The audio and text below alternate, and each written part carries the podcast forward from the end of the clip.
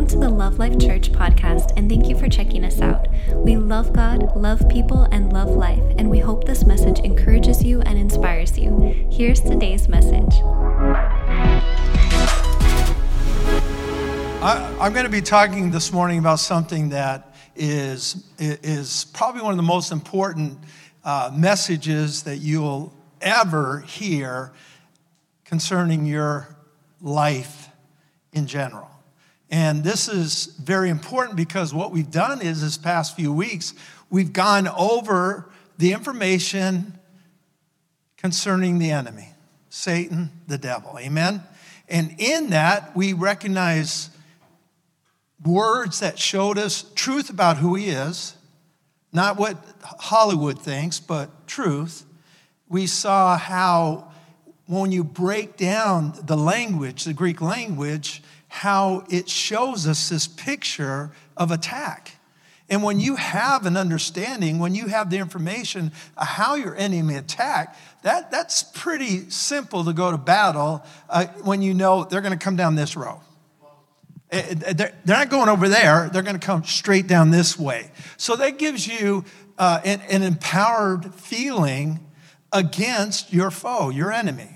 And so, in that, we're going to this next phase, and that is our personal lives in the area of overcoming, having victory of, or finding areas in our lives that have caused us to be filled with anxiety or fear or panic or things like that. Things that, that, have, that, that have affected you in a way that, that have totally, totally got you in a position of oppression, worry, something that not is you got scared because someone walked around the corner and almost jumped in front of you. I'm talking about something that is controlling your life or something that is trying to convince you of something other than what's true. And we need to have victory and we need to have the ability to overcome all. Everybody say, overcome all. That's what God's word says. He wants us to overcome all, that's everything. And so, in this, we're looking at what, it, what is it that the enemy, in, in all his actions and all his ways, what is he really trying to do? And we understand what that truth is as far as scripture, and that is to control you. Control you. That's it. And that's exactly what God wants to do to be able to control now, in the area of control, I'm not talking about choice because the devil can't make you choose and God can't make you choose. So I'm not talking about the ability to control you without no, no say of your life by yourself. What I'm saying is, is as a person thinks, as a process thought, it is who they become. It's who they are. And what we need to understand is, is what does the Bible teach us? Because it teaches us so much about this subject.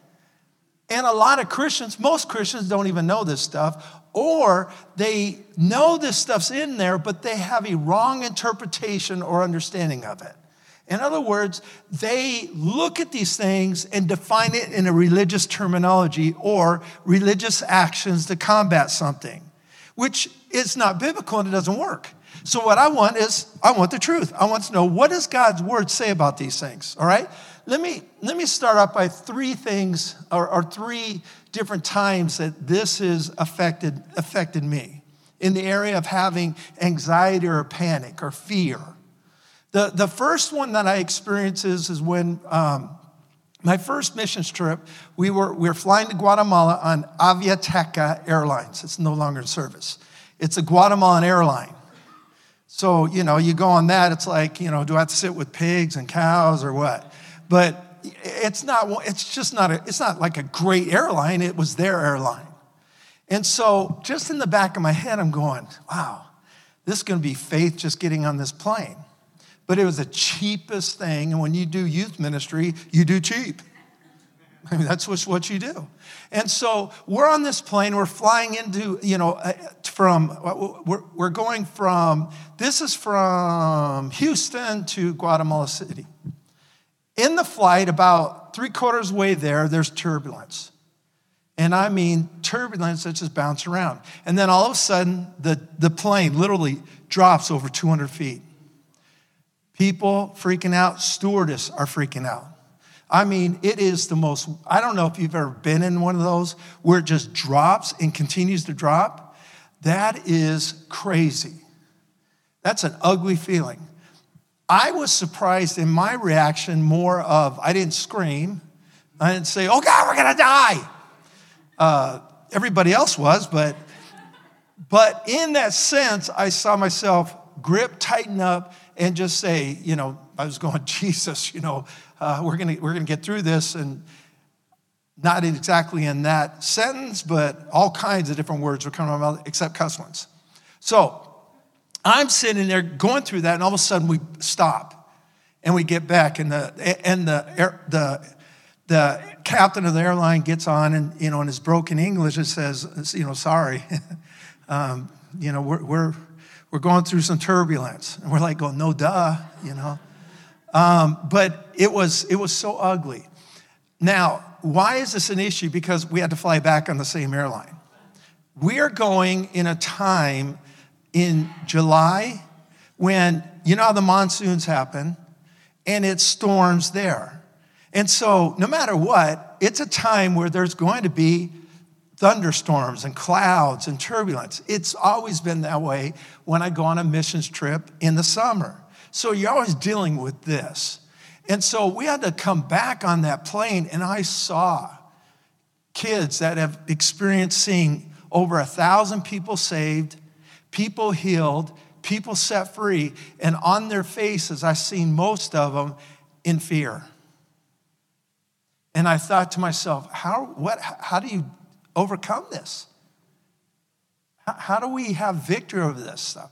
So we gathered together and I said, let's pray and, and, and let's take authority and let's agree together that no matter what, on this plane, we're going to get to where we need to go. It's going to get there. And, and not to have fear, not to concern yourselves if there's turbulence, but to know we're going to get there. And I saw that there was a really relaxed, but I could tell there was still tenseness. I could feel it in me. And so we get to where we're supposed to, you know, we get back to Houston, then we fly to Phoenix. And I'm in a position where I'm thinking, after that experience, that was tough. And so I, I flew, you know, times after that, but I, I went to um, South Africa and went through the same exact feeling. And this thing tried to latch on to me and just put total fear in my life to where I felt everything in my body change. I felt, I felt like I couldn't breathe. I felt I, I, I was going through like, like an attack only because in my head I thought about that trip that happened years before. I've flown so many times after that. But how that thought entered my mind, and I was on a way for ministry. And so I'm just feeling all this, and I'm like going, oh my gosh. And I can feel me tense up, and I'm thinking, and we're going through the bounces, and I, I look out, and I'm, I'm, I'm, looking back at the wing, and I can see it bouncing, and it was, it was starting to freak me out. And all of a sudden, I went, stop it. What are you doing? But this isn't what you know. And so I started telling myself, What do you know? And I realized, Well, I know I have authority.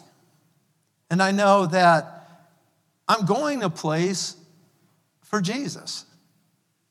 So no matter the storm that's going on, and instantly my thought was is Peter and the boat and all that. And I thought, you know what? I'm not going to start quoting scriptures. I'm not going to start memorizing. I'm not going to start trying to show that this storm or this fear, or this anxiety is, I, I have scripture. So I started using my authority.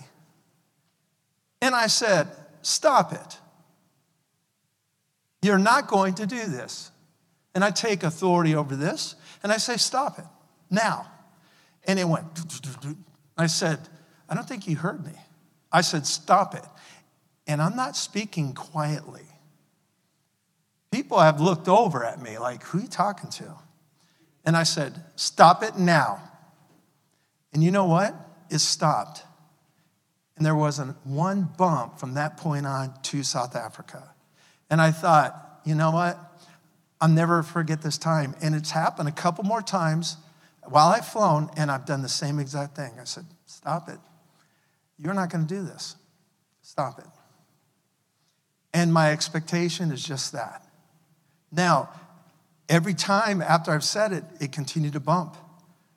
But once I got to that place where it's like, I could care less what you're doing, I said, Stop. And it all smooths out. Now, could it all smooth out once you get past? Certainly it can. But see, that my thoughts aren't in the natural. My thoughts are, what is my authority? My authority is, I don't want this, I don't need this, and I want it to stop. Not because I was scared or fearful, but I knew what it was trying to do. And so that was that part of an experience. The second thing is, is when first time in my life, first time ever, house got broken into. And after getting to the house and seeing things stolen, door open, broken, you feel violated. Anybody have that happen before? I mean, it's, you feel violated because you know someone's been in your house. And so I'm in this feeling, of, I'm engaged like, you know, you can't do anything about it because they're no around. You know, you're, you're hoping someone's standing around that, you know, was stealing something from you so you can take it out on them. But the point is, is it's, it's a terrible feeling. But after that, I noticed something happened to me in noises, in lights, in, in anything, sounds. I was like, what is that? What is that? Did I lock the door? I'd have to get up and lock the door. And I'm telling you, sleeping and waking up, I'm going, did I lock the door? Did I lock the door? I don't remember locking the door. And then I lock the door leaving and driving to church and think, uh, did I lock the door? I don't remember. And I turn around and the door was locked. And this was just, it was like in my heart, in my whole body, I was experiencing this traumatic, traumatic feeling like this was happening now. Until I got to the place where this is crazy. And it didn't lasted for like a week. And I said, This is crazy. You're to lock the door. And if you feel like you didn't lock the door, I don't care. If it's locked or unlocked, you're going. You're going to church and you're going to come back. Sounds. You've heard sounds all the time. This isn't even you. You're not even, you're not afraid of anything. You're not. You don't do this. And I realized everything that was happening to me was not normal to who I was. And so I had to take authority of that. And I took authority of it by saying, That's it, stop it. And I didn't react. I just did what I do, and that is, I'm sleeping. This isn't going to bother me. This is going to affect me. The third time is when I talk about the story of when uh, the enemy had a trap set for me, and I was early in my Christian walk, and how I, uh, a friend of mine moved back into state, and I'm a new Christian, and I got hooked up with him again, but started going the wrong direction instead of the right direction. I started drinking, partying, doing all kinds of bad things. And I lived in apartments, and I wanted everybody to Jesus around me. Everybody, everybody in the, in the apartment units around me, I led to Jesus. And here I am now in a position where I'm not living for Jesus anymore. So I've got everybody and their brother going, hey, what's wrong with you? What happened? My parents, I've got everybody going, come on. And I'm living a life that's opposite of what has been setting me free. Each night I would go to bed and be tormented by a spirit, whatever, and it would produce so much fear and anxiety in my life. I'd go to bed and I knew, I knew in the middle of the night I'm going to be woken up by this thing and it's it, and it's I'm going to be scared. And I remember going through this thing where it would just continually say, You're not going to die. You're, God hates you. God hates you. Your life's over with. God hates you. And I'd hear this And I don't know if I'm hearing a voice or not, but I was hearing whatever it was that kept speaking to me. And I would just sit there and cry and go, oh my gosh, maybe it's the drugs. I don't know what it was, you know? And I'm going through this whole thing. And this whole process lasted for, for a few weeks until I got my heart in the right condition with Jesus. And at that point, it stopped. It wasn't I had to say anything the next night. It wasn't that I had to wait till whatever it was come back and then I had to say something. No, it totally 100% never came back after I went back to Jesus and got reconnected to the faith that I started. Those three areas gave me help in helping others that go through difficult situations in their life. And I've used the wisdom that God has given me to help people in so many different traumatic experiences, circumstances, situations, to where there wasn't really answers of how to get free. And God would give me this wisdom.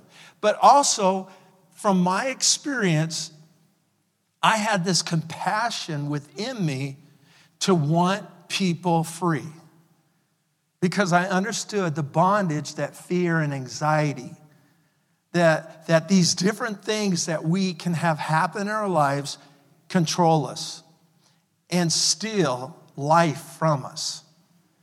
And if you look up anything, anything in the area of, of medicine, medical science, you'll see that anxiety, fear, worry, doubt, all of it physically, physically breaks your body down. You never become healthy, you become sicker and sicker and sicker. Now let me ask you something. Have you ever went anywhere in your life? I don't care, grocery store, mall, someone else's house, and someone sneezed fear on you? Coughed anxiety. You, you, you ate something that was drugged with worry. Anybody? No. Isn't that interesting? So, this dangerous thing that happens in so many people's lives, many Christians' lives, isn't a natural sickness or disease, but it's causing the same effects as a natural sickness or disease. Now, what does that mean? That means that this mind, in its belief, can cause your body to react in a way that actually is a lie.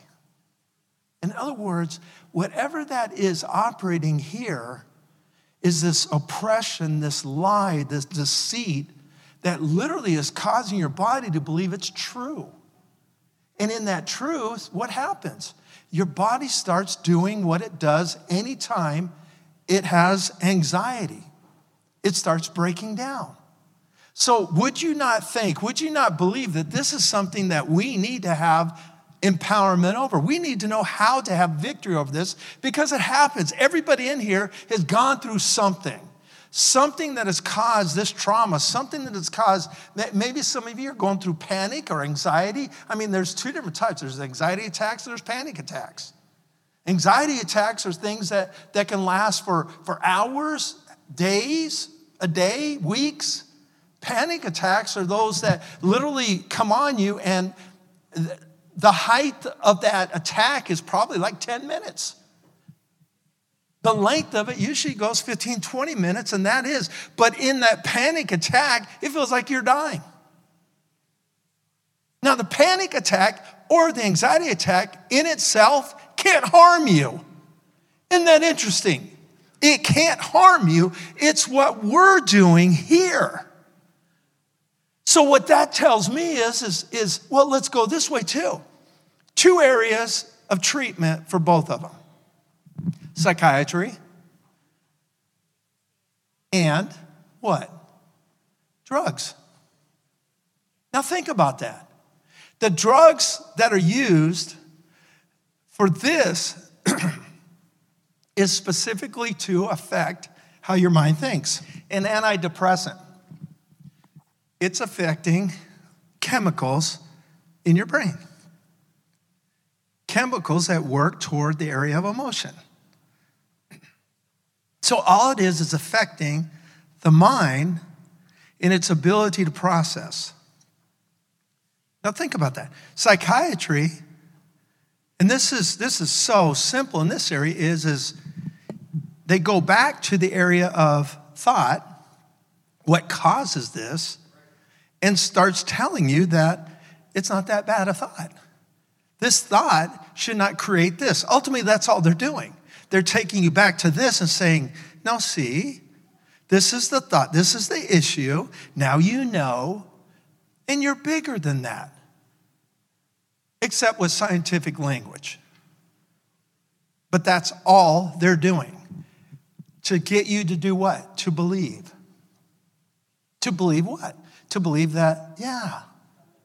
Now, some people can be quick, some people might take years, some t- it all depends. But the point is that that's all psychiatrists and psychologists are doing taking to the back of the place in your past to try to fix your future, which they can't. All they have to do is get you to believe something different. The other thing, there is no stopping point, it's a continuation. So you're relying on a drug, a chemical, to affect your process of what? Thought. Isn't that interesting? So, what are we talking about? We're talking about the mind. We're talking about belief. That's all we're doing.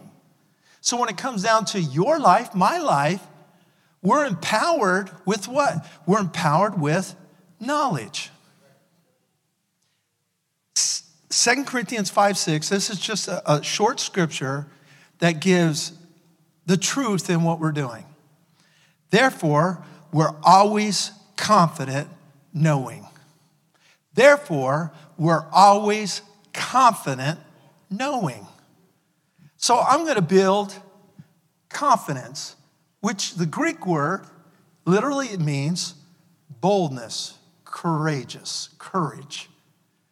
I'm going to build courage and boldness in your life by giving you the information that's going to give you the knowledge that will set you free. Because this knowledge is going to, again, build this boldness within your life to overcome the lie. Not the truth, the lie. Remember, there's the natural truth and then there's ultimate truth. There's God's truth, there's the world's truth, there's your truth tied to your past, your upbringing, your experiences, your failures, your faults the things that we deal with on a day to day basis until we renew our mind. We still deal with different issues from our past, from our, our upbringing, from our childhood. We're still dealing with stuff. But if you don't renew the mind, you continue down this struggle. And this is what the enemy knows. So we have to have the information to be set free.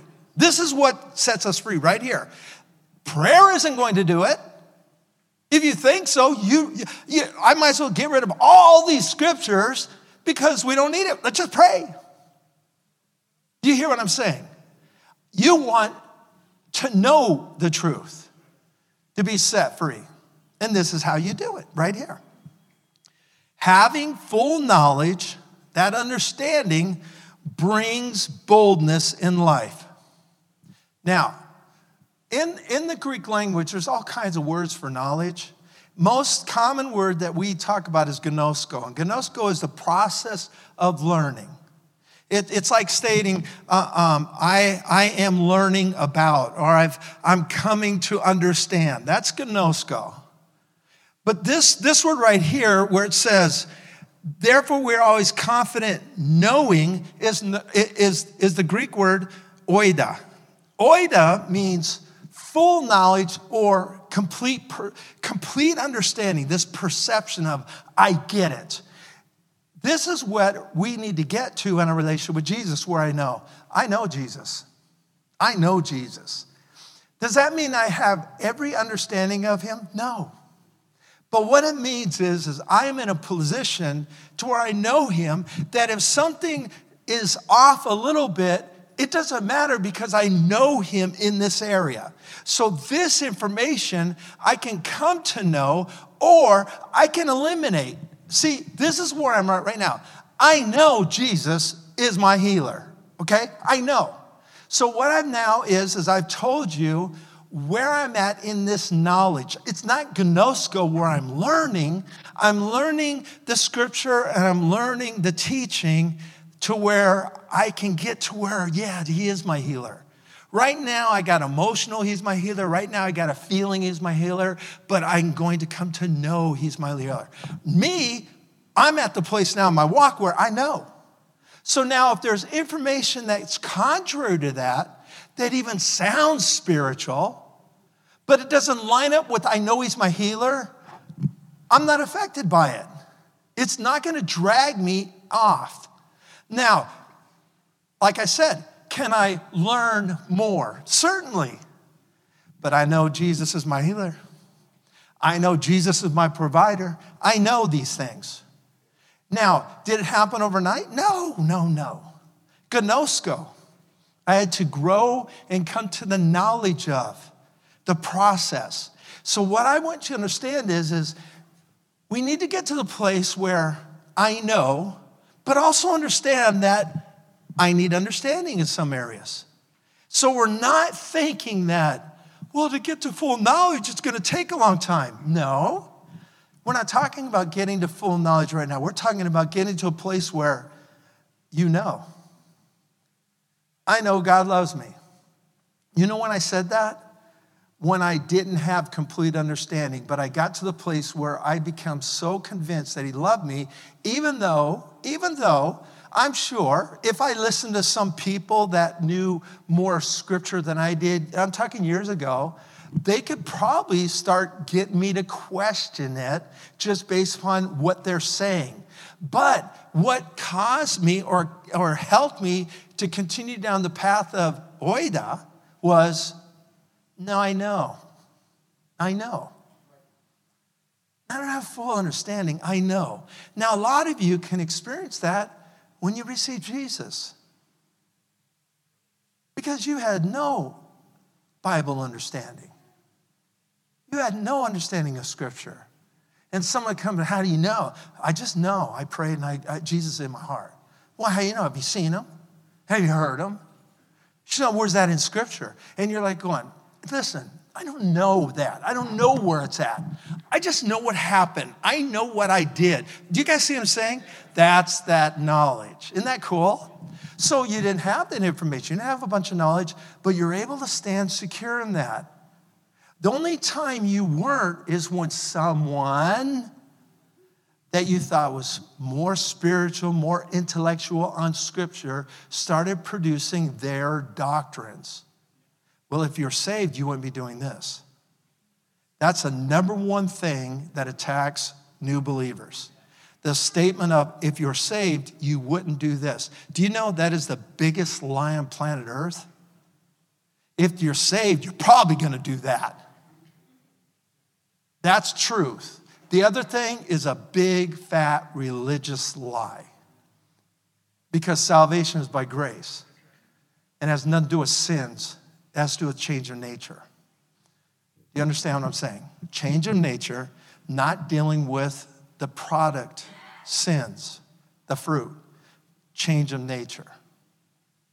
Okay, let's move on. If you find yourself repeatedly attacked in different areas of your life that you, and I'm not talking about waking up, you know, you make a mistake and you go, oh man, I'm so dumb. And then, you, you know, you got to deal with the situation. I'm talking about if I'm so dumb is something that has affected your value. It's affected your personality, who you are. And now you're living a life based upon, I'm a stupid person. And so you don't see life other than through the lenses that I'm a dummy. Are you guys hearing me? I'm not saying, oh, that was a dumb move. That's not, that's, not a, that's not this stronghold in your life. It's the area that causes you a feeling that's bondage, it's oppression, it's, it's destructive in your life and living life the way God has it for you. Those are areas that you need to look at. Another area is do you feel like you're a hostage up here in your mind in an area in your life? Where you feel like no matter what, you, you continually go back to this. You continually go back to this thought. You continue. There are people that deal with different issues in their life. There's pornography issues that people deal with that they're held hostage. I won't do it. I'll never do it again. I'll stop doing it. And they can go for days or weeks, whatever. I'm right back into it. That is a stronghold. It's alcohol, it's drugs, overeating, caffeine. I know those two we don't want to talk about. Let's just move those aside. No, we don't. We, we want to talk about, you know, the, the big ones, not the ones that are really controlling my life. Hey, y'all know I don't play games. I want you free, period. You know why we did for, do you guys understand? Do you, do you have, wait, a knowledge of why I do Fit for Life here? I can tell you what I don't do it for is so you can have 21 days of Fit for Life. Don't do it all for that at all. Now, if you haven't heard me say this, you can hear me right now. I don't do Fit for Life to do Fit for Life for 21 days. I don't. I, this is my God honest truth. I don't do it for that purpose. I do it for your life to go beyond, beyond 22 with some change. That's the only reason why I do it. Some of you are going through Fit for Life and now you've incorporated some areas, maybe not all, but some areas that have brought change in how you view exercise, food, even your spiritual walk. Right? Okay, so, so that's why I do it. And then there's some of you, 21 days, you know, you're eating your 20 enchiladas and two pizzas right after that, and because you're done with it. And guess what? You go right, right exactly back to the first day of Fit for Life. In other words, it didn't do anything. It gave you the ability to experience something that, if you were faithful in it, that you're not used to and you saw how hard it is. But the whole mindset is, is I'm going to get done with the 21 days. And I'm telling you right now, I don't do any of this stuff for specifically 21 days. I do it for 22. That's the, that's the reason why we do it. That's the only reason.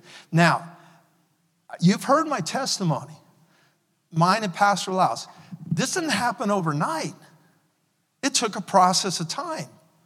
And through the years, we got knowledge and information and started putting this slowly into our lives sometimes not seeing the negative, sometimes not seeing it, but because we are on a journey of becoming healthy, our bodies started talking to us. I've just got a revelation this morning in an area of my body. Pastor Lau brought home these little, what are they called? They're fruit filled pastry things you get at Sprouts. I can't eat one. They're like Lay's potato chips. And she brought, and, and this happened a while back when she brought these because she usually gets them for her meetings. So they were in the house, and I chowed down on those things. I love those things. And I got two big old pimples. So I blew it off. But I noticed that I wasn't like, wasn't feeling good about the way I used to feel good about chowing those things down. She brought them home the other day. Thank God for makeup, women. Because I got one big old zit on this nose that I'm not proud of. But what did I learn? That literally stopped me from going and eating those things. Is, is that my body was saying, we don't like those anymore. We don't. And you know, instead of me going, you take away all my fun and I love to taste those and I want those, I'm at a place in my life where I'm like going, no, we don't. We don't need those. So I think there's three left. If anybody wants them, I'll bring them to church. I mean, I literally, I, I, before I would get up and going, man, that would be good, you know, get, get a little latte or something, eat that with it. I had no desire whatsoever. And again, it's my body saying, we don't do that. We don't do that. And see, what am I saying? I'm saying it's, it's a process of instruction, it's a process of learning. No, see, you can get truth and information, you can get science, but sometimes it isn't going to equate to where you're at right now in your life. I, I was talking to Tim, and I've, I've, talked to you know a couple people about this, but what I've learned is, is in, in for instance, like working out, I, I watch a certain a couple guys that that I'm learning a lot from as far as muscle building. And they use, they've used the term a couple times called bro science. Have you ever heard of bro science? Anybody in here? No one's ever heard of bro science? Okay, a couple of you. All right. Now, bro science is pure science. And the reason why it's so important to understand this is, is it literally is a position where science says you work out this way. This is how you do it. Bro science says, well, you might do it that way, but I have an injury, or you might do it that way, but I'm a little weaker in this way. You might be, and what it does, it brings your body to a place of, it might say, I need to do this range, but right now, I need to just do this range. And bro science helps you get out of legalism because people will do that. They don't believe they'll get full benefit because I'm not following science. Do you hear what I'm saying? And so that's pretty much what bro science is. And that's literally a statement of what being a follower of Jesus is, is because we're not all on the same journey. We're going the same direction, but we're not all on the same journey. And there are times when, man, you're running down that path. You pass me by. But there are other times where you're sitting down on the side of the road going, and I go walking by. That's not because you failed, it's because you, you, you're in a time of your life where you need to rest. You're a time in your life where the journey ain't the same thing. I mean, I've been where, you know, I've, I've got all the energy in the world and everything else, and all of a sudden you get a baby. It starts changing you. And then you get two, and some of you like freaks, four, five, six, you know. But the point is, you know, not freaks, you know, you, you're trying, you're not freaks, you're, you know, you're helping build the church. It's a good thing. But what I mean is, it affects you. It affects you. And it's, it's not a negative, it just affects you. So you have different areas. And, and babies, believe me, babies compared to teens, baby, remember the time, I know some of you are still there, remember the time of babies? Even going to the store was difficult. It's not like y'all get in the car. You got to carry them in the car and strollers and diaper bags. And I mean, it's like it's a vacation to go to the mall. You know, you got to have suitcases. I mean, really, it's, it's, it's, it's different, isn't it? But see, that's a different time of life. And you, and you understand that. Well, see, Christians don't because they become super spiritual. And they're all looking at each other like, you know, you need to be holy like I am. No, we need to be like who I am not who you are. Because everybody can play the Christianese in church. Let me hang around you 24 7 for a week, and then we'll find out if I want to be like you. And y'all know you're like going, nah, we don't need that. Exactly, everybody. We all be doing, no, no, no, we ain't doing that. But see, in church, yeah, hallelujah. In Chinese, you know, Christianese, you know, like going, oh yeah, I'm so holy. Don't, don't fall for that. Be wiser than that. Even in conversation, people can sound so loving and, and have ulterior motives. I've seen it. I've seen people do lovey dovey dovey, and then, you know, they're, they're, they're with you another day and they're going, hey, I, I, can, you, can I borrow money? how much you need? Oh, 5000 Like, what? I need to borrow 5000 But you guys understand what I'm saying. In other words, don't, don't, don't, don't be deceived by that kind of stuff. Love everyone, expect the best of everyone, but don't be conned. Don't be conned. The only time you really know someone is if you're around them all the time. That's the only time. Y'all got that? Okay, that was a freebie. Moving right along. We experience the enemy's attacks. We experience the different things where he's trying to get control over us. Remember, he can't make you choose. In other words, he can't, he can't affect decisions in, in the way of you're going to make decisions based upon I'm telling you to make it. He can only affect it by thoughts that can break you down to make decisions according to what you believe. You guys follow me on that? What you believe. What you what? What you believe. So it has to be information. Remember, scripture makes it clear that the words that go forth are seeds that land on ground. Everybody say land on ground. Always see your heart that way. You want to go to the next level in your life, in your walk, in life in general? Look at the heart as ground, nothing else but ground. And that means that seeds are supposed to do what? Be planted. But we all know that different grounds produce differently, correct?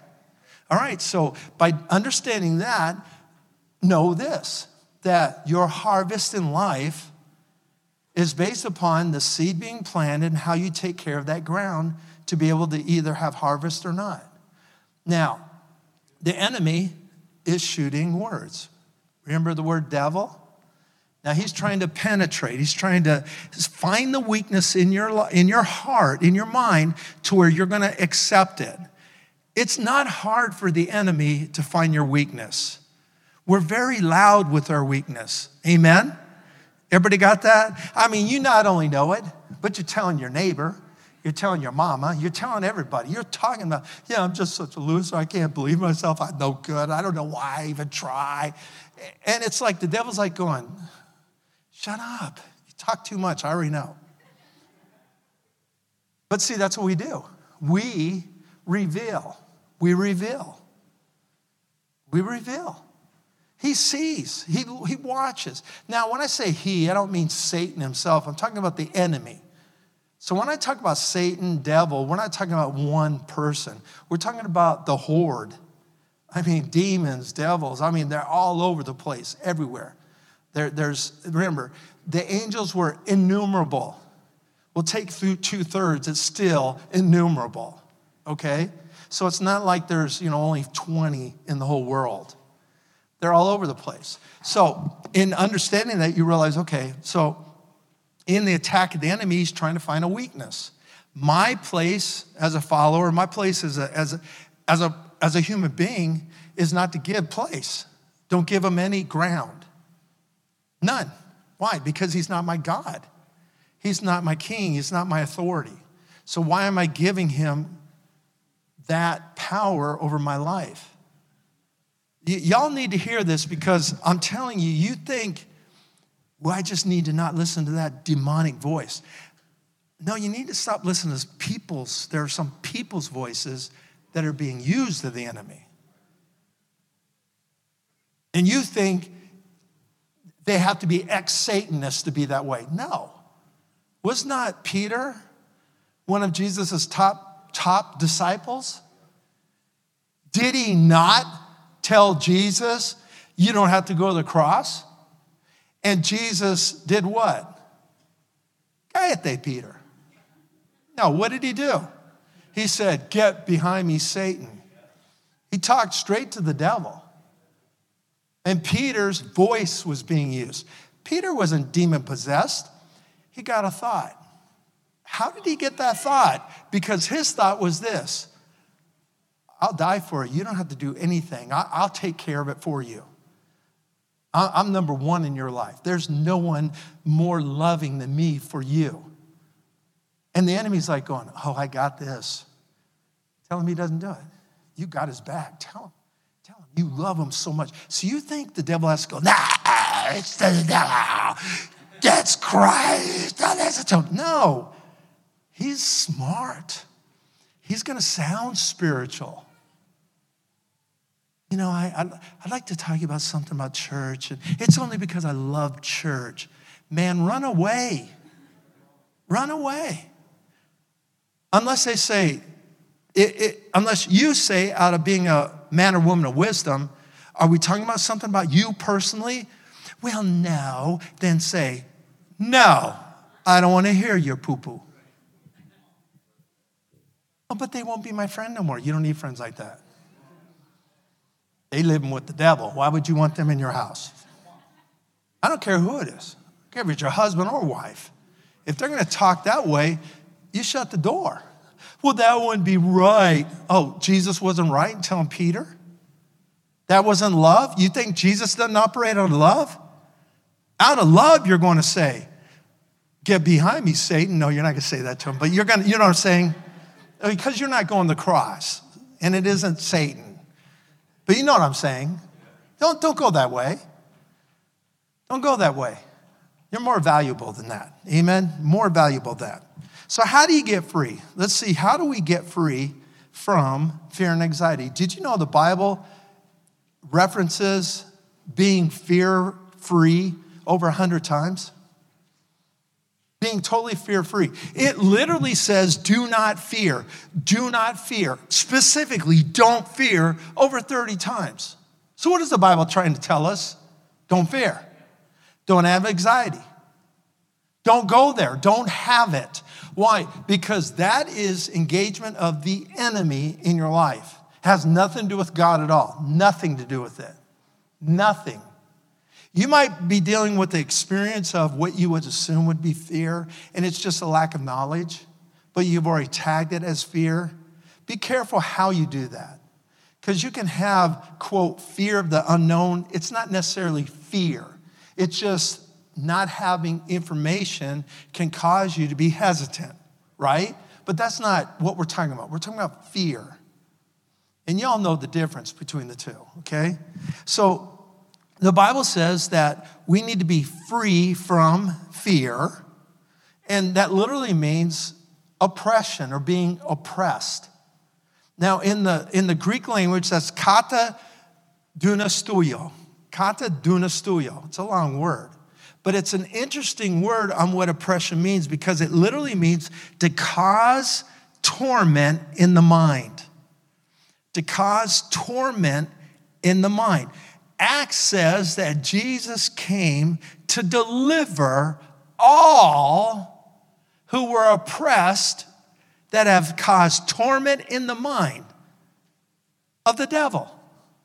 Jesus did what? He came to set us free from that oppression. What oppression? Do you have something that's causing torment in your mind? Now, that's what you need to answer that question. We don't need hands raised, but I want you free. I want to be free. I want freedom. And there are things in your life that are causing torment in your mind that we're going to be free from. Why? Because the scripture is going to give us that freedom.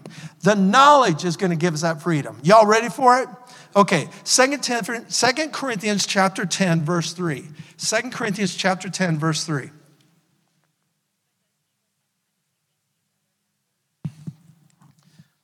We're all human, but we don't wage war as humans do. Verse 4 For the weapons of our warfare are not of the world, but mighty in God for pulling down strongholds. Are you guys seeing that? Mighty in God for the pulling down of strongholds. Now, God says we have weapons that are empowered by God for a specific purpose. I like that. I like that God's word is saying, we have an issue here, and I'm giving you the ability to be free from this issue. This is so important to see because, like I said, everybody at some level can deal with this, and some are at extreme level to where something happened to you years ago and you're still under bondage. You're oppressed by that. I get it. There are certain things that have my life just through the process of memory and thought where it causes weird feelings, it causes things until you're finally free from that by allowing yourself to say, you know what? That doesn't matter anymore. That's gone. That's old ways. You ever made a big mistake and it carried that mistake? Even though you had victory over it, you still have, oh man, that mistake was so bad. It cost me, it hurt me.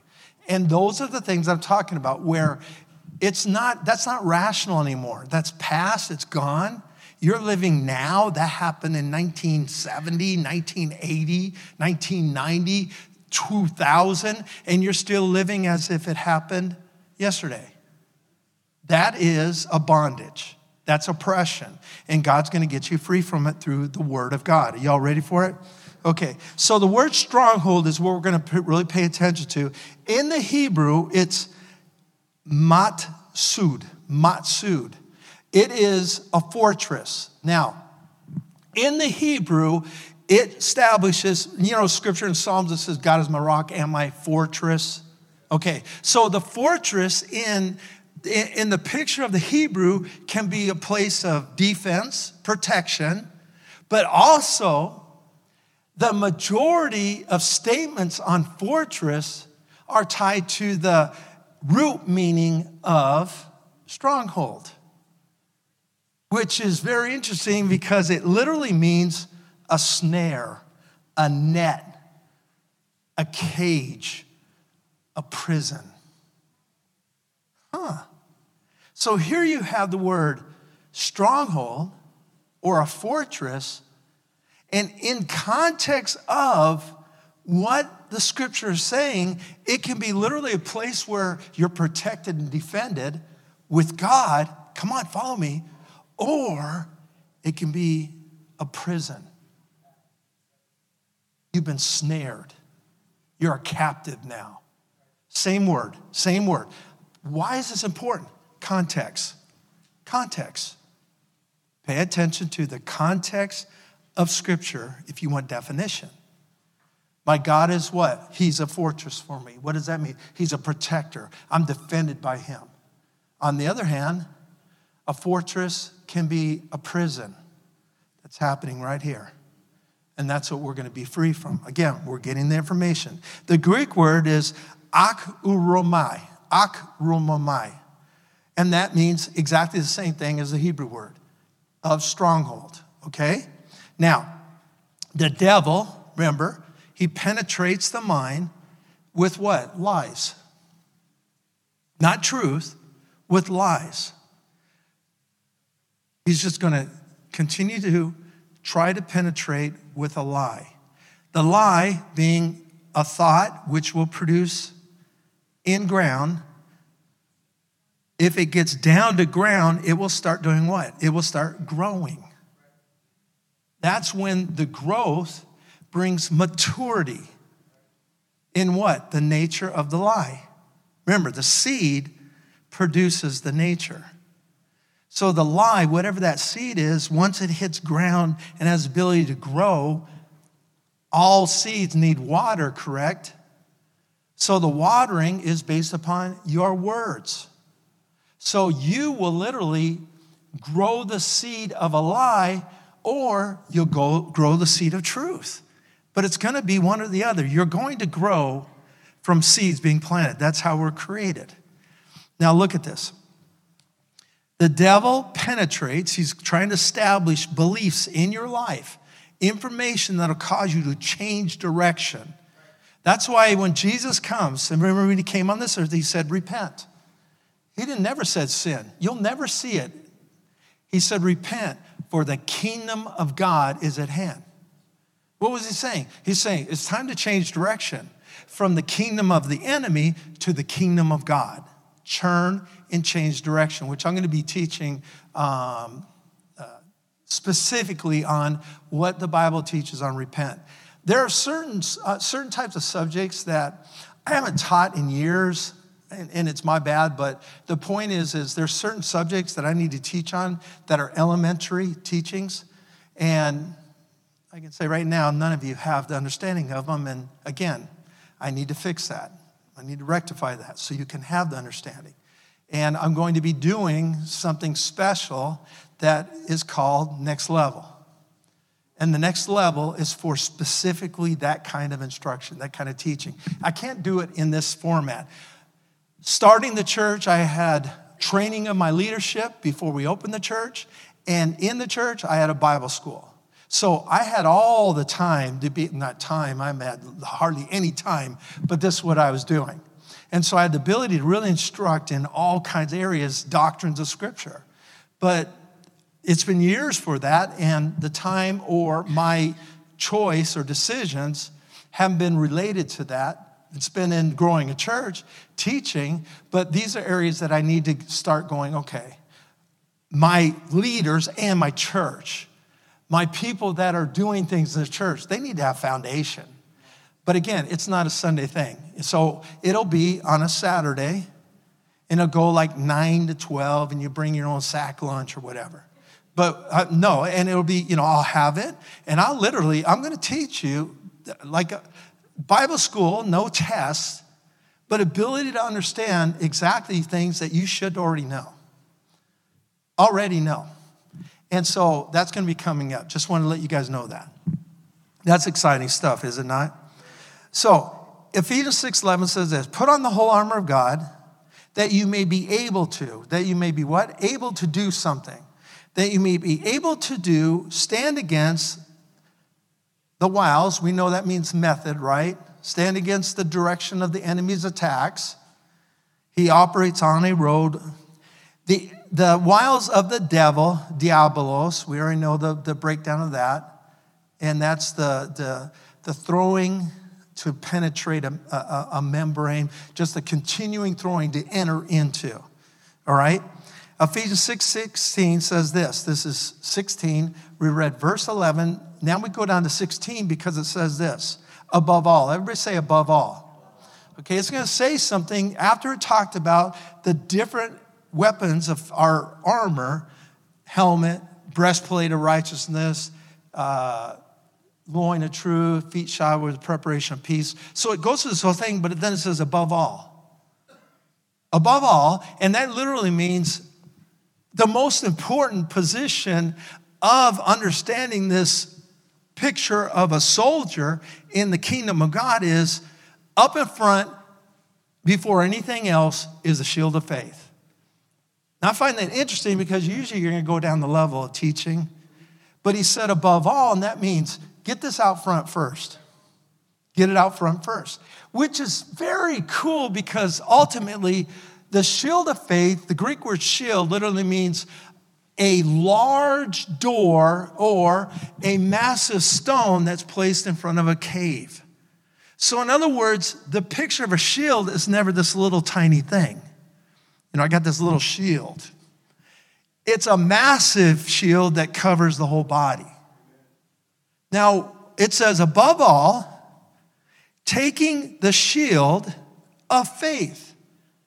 The shield of what? Confident expectation. See? Taking confident expectation as a big old door in front of you.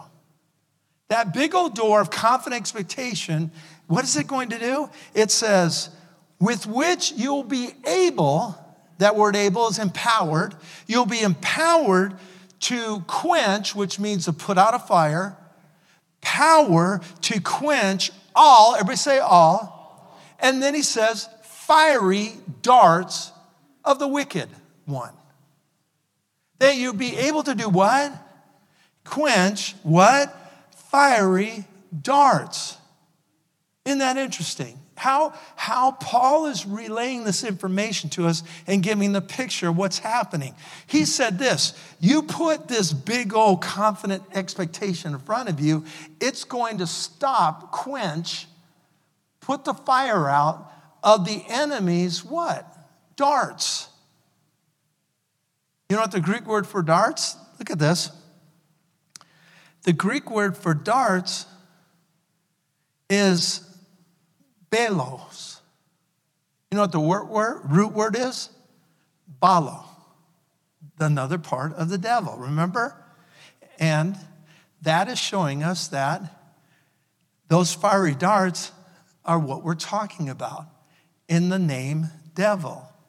The fiery darts are his lies, his deception, his, oh, you can't do that. You'll never be. Oh, remember last week? Remember a month ago? And that's what, what? Those are the fiery darts how do I combat that? Because, see, aren't we asking, what do we do to have victory? What do we do to overcome? What do we do to stop this onslaught of these lies and the deception? The shield of faith. Faith is the substance of confident expectation. This confident expectation, this elpis of hope, is the place of a stance of a soldier that recognizes that ye, he is equipped, she is equipped to win. Because did not God say, I've given you the empowerment to win over the enemy? Now, how is this going to stop the darts? How is this literally going to stop the darts? What did I start by? Knowledge. I know. Where's the enemy attacking? Here. What does I know do? It stops the fiery darts. It doesn't stop them from being thrown, it stops them from what? Creating a fire. It quenches. It stops what? It stops the thing that's trying to burn you, hurt you send you, scar you. And it starts by what? By you recognizing that this is what God's given me to stop that. So how do I win? How do I have victory in this area? 2 Corinthians 10 4, speaking in military terms, says, mighty in God for the pulling down of strongholds. Pulling down is aggressive term. It literally means to demolish, to destroy, to dismantle. It means total destruction. Well, think about who he's talking to. He's talking to you, Christian. Come on. He's talking to you, follower Jesus. He's saying we are to get aggressive with what's happening up here. Not passive, aggressive. Because the enemy don't play fair. Don't, he doesn't play fair. Expect. Expect him to cheat. Expect him to try to sucker punch you. And so when you're going in life, you're not going in all passive and oh, naive. You're walking in life with an attitude. Oh, I'm not placing my mindset on the enemy. I'm not giving him time or place. And that's the wrong way of instruction and believing that we got to talk to the enemy all the time. No, you don't. The only time I see where the communication to the communication of the enemy is in scripture reference. In other words, when the devil comes in with a scripture, you can come in with another scripture. In other words, the, the contest is different than an oppressive, lying attack. This is the problem. We're putting our energy or our focus in the attack, which the enemy knows we do that. But he also knows we don't have oida. He does. He knows more scripture, more word than we do. Now, think about that. Think about what you would do. I would rather you run in circles with me about something you think you know and spend all day just talking to me about it than for you to have victory. And that's the deception of the enemy. That's what he does. We think that the devil's just gonna, he's kill, steal, and destroy, and he just wants you to drop dead tomorrow. He would. But if he can get you so convinced, so focused in on the attack and the war, he don't have to do anything else but have you spinning your wheels concerning your scriptural memorization or your belief of, I just combat with the Word of God. Jesus didn't combat with the Word of God, He combated in His faith. He believed. He didn't speak scripture that it was the supernatural effect of attack. He spoke belief. Do you understand what I'm saying? It's the belief not the scripture that is powered, the belief. Listen, if I want to stand in faith and live a life in empowerment, I got to know that God wants me healed. I don't need to know where it's at. I don't need to know what scripture. I don't need to know it if James said it or Paul said it. I just need to know is it in the Bible? Was I taught it's in the Bible? Now, there's a lot of religious people don't like hearing this, but they don't know the history of scripture. No Bibles were written for uh, hundreds of years. And all of a sudden, because we have a Bible, we're more empowered. No, that church was more empowered. We know people with millions of scriptures memorized, and they'll, they'll deny Christ at lunch with their friend. Back then, all they had was the reading. And then from another person that was by the reading that said, hey, this is what it said, this is what Paul told us. And then they had to believe. What did they have to believe for? They had to believe for that word to overcome the friend that's now being crucified or hung on a cross or burnt alive or being burned in oil, and for them to say, No, I still believe in Jesus. Believe me, the church back then compared to now, there's no real comparison. They didn't have Bibles everywhere. So, what gave them the ability? What Jesus said Can you believe? He didn't say, Can you believe the whole Bible? He said, Can you believe? All things are possible to those who believe. So thank God we have a scripture. Thank God we have a Bible. Thank God we can study it. But don't place power in this that the Bible doesn't attest to, because that's where you get off. It's believe this. Jesus never said, if you can hear my words and memorize them and use them, you'll be, you'll be successful. No, he said, if you can hear my words and put it to work. How do you put his word to work? You believe it. You act like it's true. You act like it's true. So many times when we get an attack, we're too focused in on the attack. We think we have to go hand to hand combat. No, that's the weapons of our warfare are not carnal hand to hand combat. They're mighty through God for the pulling down of these fortresses, prisons in our life. How do I have that thing torn down? I learn how to battle. The battle isn't getting me focused in mouth to mouth, scripture to scripture, belief to belief. No, mine is to be in the position of going, you know what? Jesus said, no fear. Fear not. So if the enemy comes in, what, what, where is my empowerment? Talking to him or walking past him? You come up me and challenge me and talk to me with a lie or a deception, and I have to try to con- talk to you and convince or talk, I'm not in victory. But the empowerment is for me to hear that and go, yeah, whatever, I already know. I know the truth. Do you see what I'm saying? So what's happened is, is I'm not allowing anything. Remember, how do I get affected? By hearing. If I'm allowing the conversation to go on, it can go on to a place where I don't have an answer. Remember, I said uh, there are times when we're gnosko, times we're learning. So we're like going, uh, whoa, oh man, that's, uh, wow, I didn't know that one. And all of a sudden, the enemy's like going, see, God didn't say you have to eat it. God didn't say you're going to die. Come on. Is that exact? Is that his exact words? And he was like going, I don't know. I think so. Looking back at Adam, how it's like going, don't bring me on this, which he should have instantly. All I'm saying is, is to get victory, we have to go beyond how we deal with normal natural fights. We got to get to the place of what literally means victory in the kingdom.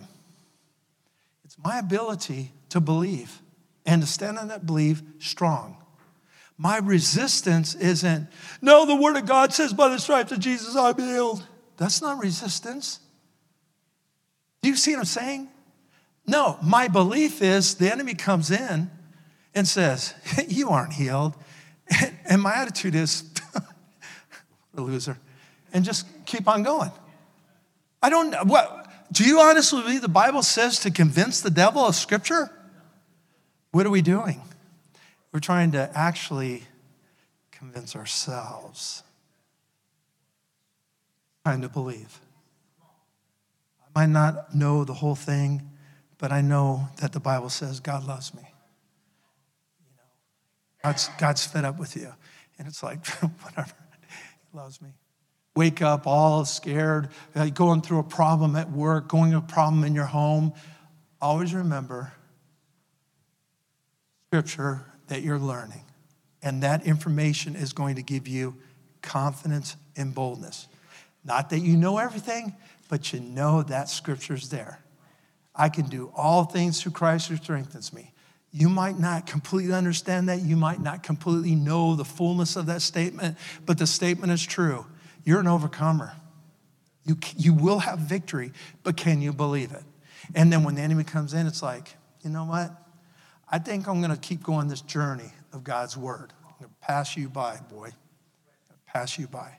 Father, we thank you for the word. We thank you for the truth of the word of God. We believe the word of God, and we believe this empowerment is for us to live. And as we are focused in on your word, we are going to break down strongholds in our life. We recognize them and we're going to pull them down. How do we pull them down? By believing what your word says above and beyond this prison we're in. We win by not going through a process of a long deconstruction period. We go through a process of total annihilation, and we annihilate by our belief in the Word of God. Whatever it is in your life that has opened the door or the enemy's got in with those lies, it's time to destroy. It's time to wipe out. And when the enemy tries to come in with his lies and deception, you throw up the door of confident expectation.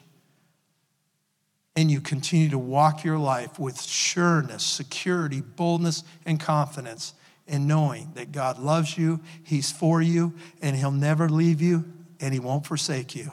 And we thank you, Father, for it. In Jesus' name, everybody said, Amen. All right, y'all. Love you guys. Victory's ours, right?